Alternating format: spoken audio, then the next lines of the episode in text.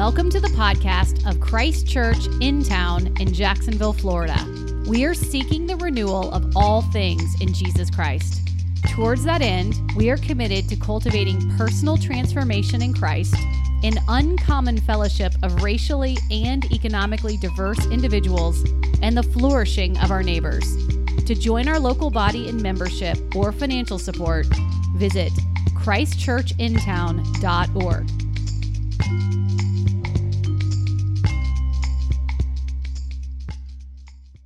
Well, Christmas Eve of 1914 uh, was about 105 years ago today, uh, was one of the more remarkable Christmases uh, in world history. This was uh, well into the outset of the First World War. After a lot of initial movement uh, in that war, the lines had pretty well been set in by Christmas time. You had uh, in one set of trenches on one side the German army, on a set of trenches on the other side, you had a mix of French and English and other European armies there together. And on Christmas Eve, we hear these remarkable stories from all up and down the Western Front. Stories of songs coming out uh, from the trenches, the German side singing Silent Night, being met with the British chorus of the first Noel. You hear stories of the trenches lighting their Christmas wreaths and singing carols and shouting back and forth across at each other. We have some remarkable diaries of this night. Uh, one from a British soldier, Private Frederick Heath, heard uh, crying out from the German side, English soldier, English soldier, Merry Christmas, a Merry Christmas. And then as he writes, Come out, English soldier, come out here to us. And he describes it. He says, For some little time we were cautious and didn't even answer. Officers, fearing treachery, ordered the men to be silent. But up and down our line, one heard the men answering that Christmas greeting from the enemy. How could we resist wishing each other a Merry Christmas, even though we might be at each other's throats immediately afterwards? So we kept up a running conversation with the Germans, all the while our hands ready on our rifles. Blood and peace enmity and fraternity, war's most amazing paradox.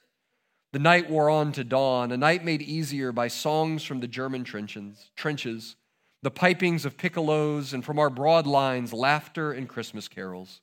And not a shot was fired. There's reports elsewhere of men going out and playing soccer in the middle of no man's land. One Scots guardsman writes that he met a German patrol when he was out scouting and he was given a glass of whiskey and some cigars. And a message was sent back saying that if we didn't fire at them, they would not fire at us.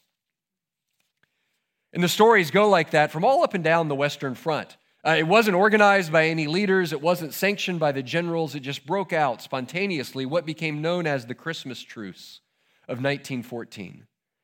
And I love that story because it does seem to encapsulate so much of what the angels announced on that first Christmas peace on earth and goodwill towards men.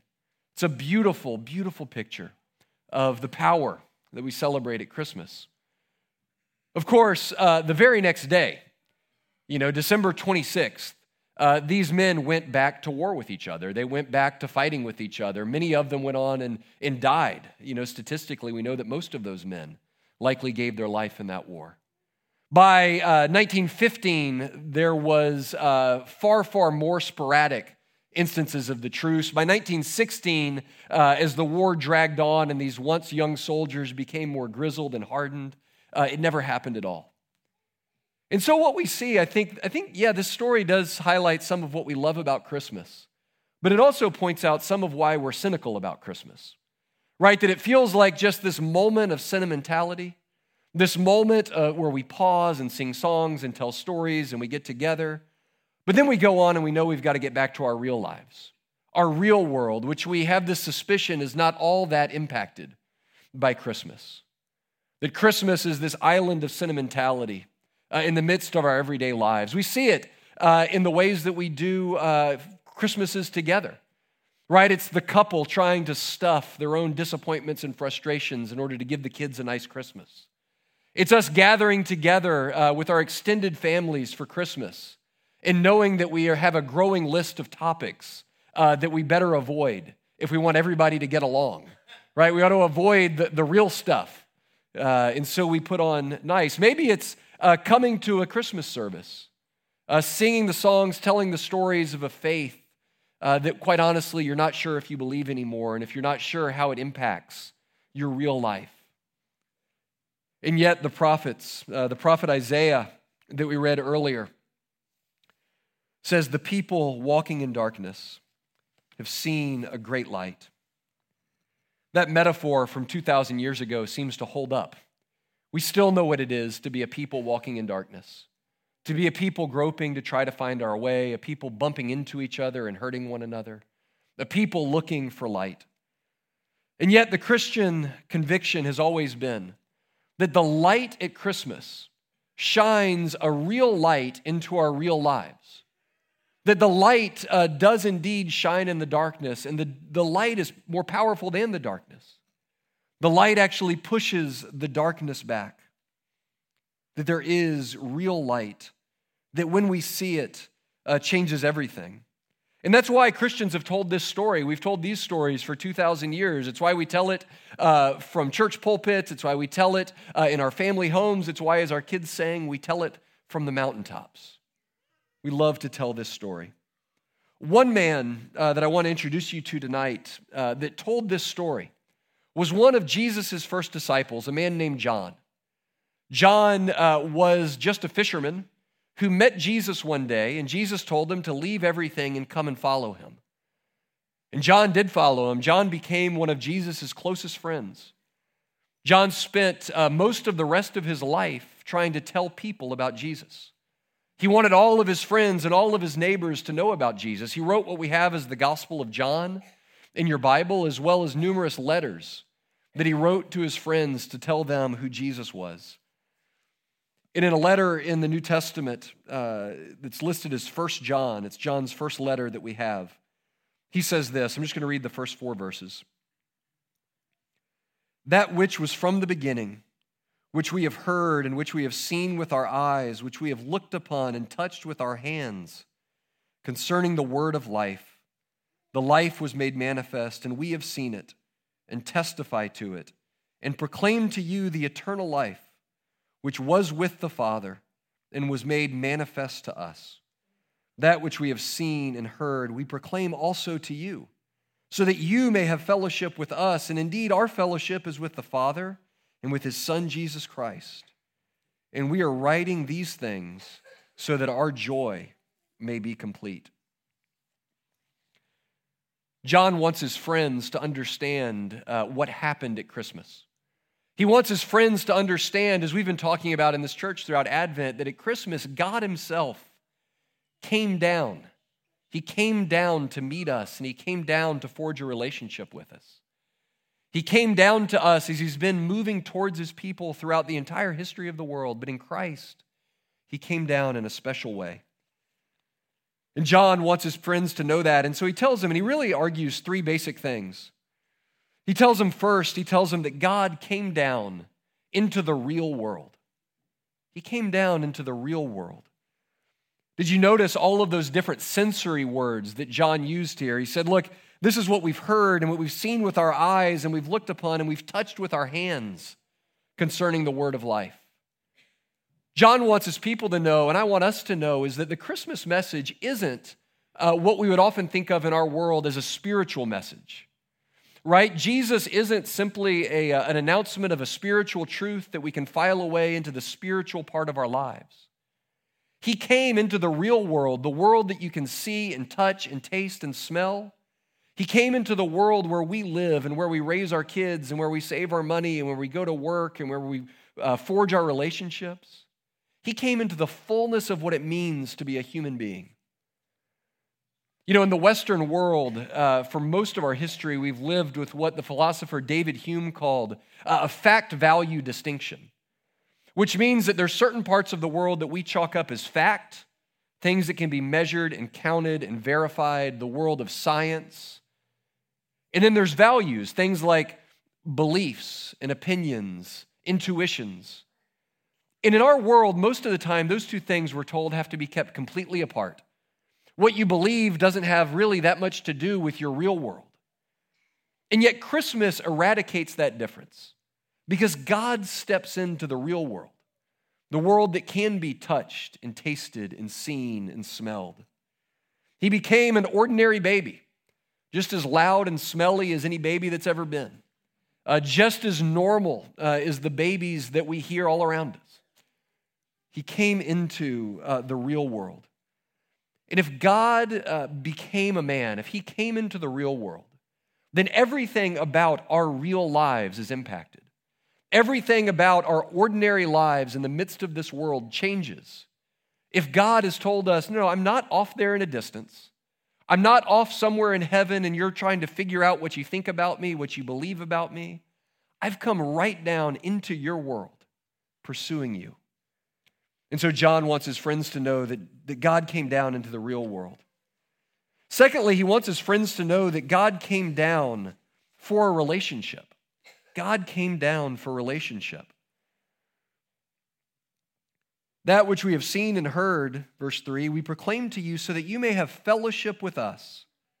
And indeed, our fellowship is with the Father and with his Son, Jesus Christ.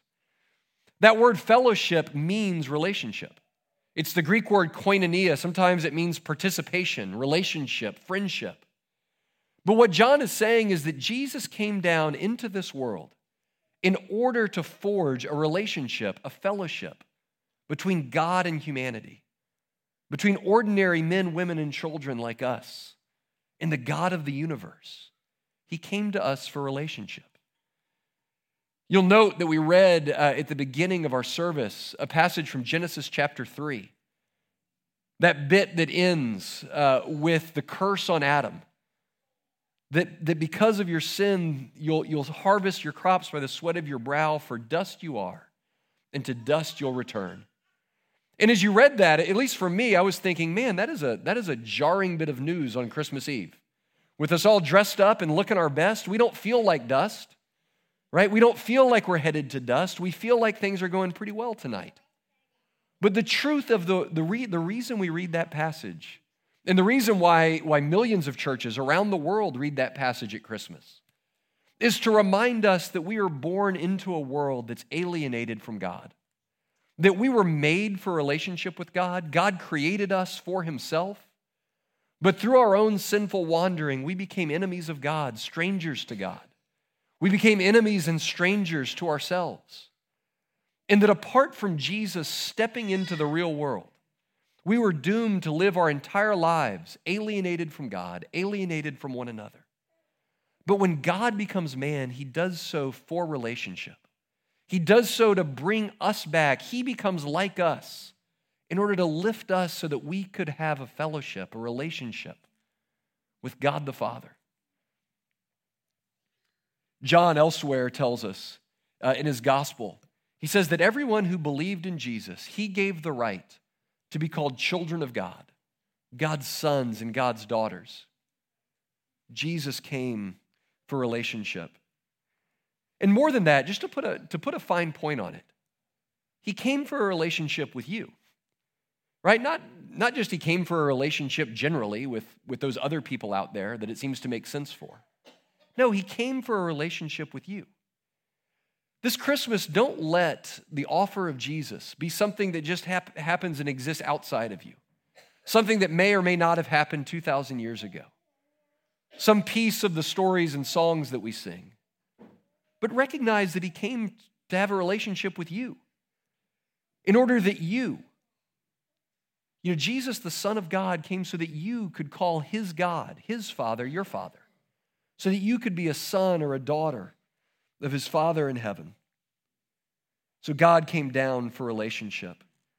And then finally, John wants his friends to know that, that God came down for joy. God came down for joy. I love this verse, verse 4. And we are writing these things so that our joy may be complete. You know, there's a feeling that we have when you maybe hear a beautiful piece of music or you see a great movie, what do you want to do? You immediately want to share it with somebody, right? It's not enough just to hear a great piece of music, right? You want to, you text a link to your friends so they can hear the song, right? It's not enough just to go see a movie that you really enjoy. You want to go and tell your friends, hey, let's, you got to go see this. Right? It's why we've all been, you know, if, if you haven't gone to see the new Star Wars movie, you've, you've been trying to keep everybody else from spoiling it for you because they want to tell you about it once they've seen it, or maybe they hated it and want to tell you about it. Right? When we see something, when we, when we encounter something that gives us joy, the human response is to want to share that joy with others. And so John is saying, I want you to know this joy. I want you to know the joy that Jesus brings, the relationship that he offers, the change that he brings into your real life so that our joy might be complete. John's saying, I can't, my joy won't be complete, our joy won't be complete until you share in it with us, until you also come in and taste the joy that Jesus has offered. This is the reason why we sing Joy to the World at Christmas. It's because we believe that what started at the manger in Bethlehem was a widening circle of joy right? Is it, is it spread from Bethlehem through Judea and through the entire world? That this is the story of how uh, faith in Jesus, the, the church of Jesus, has grown from a tiny blip on the map to really circle the entire globe as people have invited others in to this amazing story of joy, of gladness, of good news, of great joy for all people. I want to read a poem uh, for us, and then I'll pray. It's a poem about uh, the joy that's offered uh, to you and to me, the, the joy that's offered through Jesus. It's a poem by a woman named Madeleine L'Engle. Uh, she was a prolific author. She wrote, you might know her from writing uh, A Wrinkle in Time, which you had to read in school and then became a pretty bad Oprah movie a couple years ago. Um, but the book is great. You should read the book. And here's what L'Engle writes He did not wait till the world was ready, till men and nations were at peace. He came when the heavens were unsteady and prisoners cried out for release. He did not wait for the perfect time. He came when the need was deep and great. He dined with sinners in all their grime, turned the water into wine. He did not wait till hearts were pure in joy, he came to a tarnished world of sin and doubt. To a world like ours of anguish, shame, he came and his light would not go out. He came to a world which did not mesh to heal its tangles and shield its scorn. In the mystery of the Word made flesh, the Maker of the stars was born. We cannot wait till the world is sane to raise our songs with joyful voice. For to share our grief, to touch our pain, he came with love. Rejoice, rejoice. Let's pray.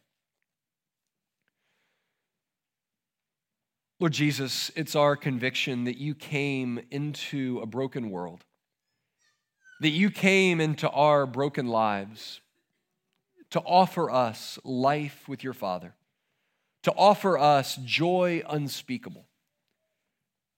Lord, we confess that sometimes that good news seems worlds away. That in the everyday stuff of our lives, in our difficult jobs, in our sometimes tried relationships, in the difficulty that we see in our political life and in the news, Lord, the claims of Christmas can seem so, so far away and so unreal. And yet, Lord Jesus, we are more aware than ever of the fact that we are a people in need of good news, that we are a people in darkness in need of bright light. And so, Lord Jesus, we pray that you would help us to receive the light that you bring. Open our eyes to see the light, uh, open our hearts to believe and to receive it. Lord Jesus, we pray uh, that as you God the Son stepped into our world to bring us life, to bring us joy, to bring us relationship. Lord Jesus, we pray that more and more that life would fill our lives, and that that life would fill our world in a widening circle of your joy. And it's in Jesus' name we pray. Amen. Thank you for listening to our podcast. You would like more information or would like to help support the local body of Christ Church in town, please visit our website at christchurchintown.org.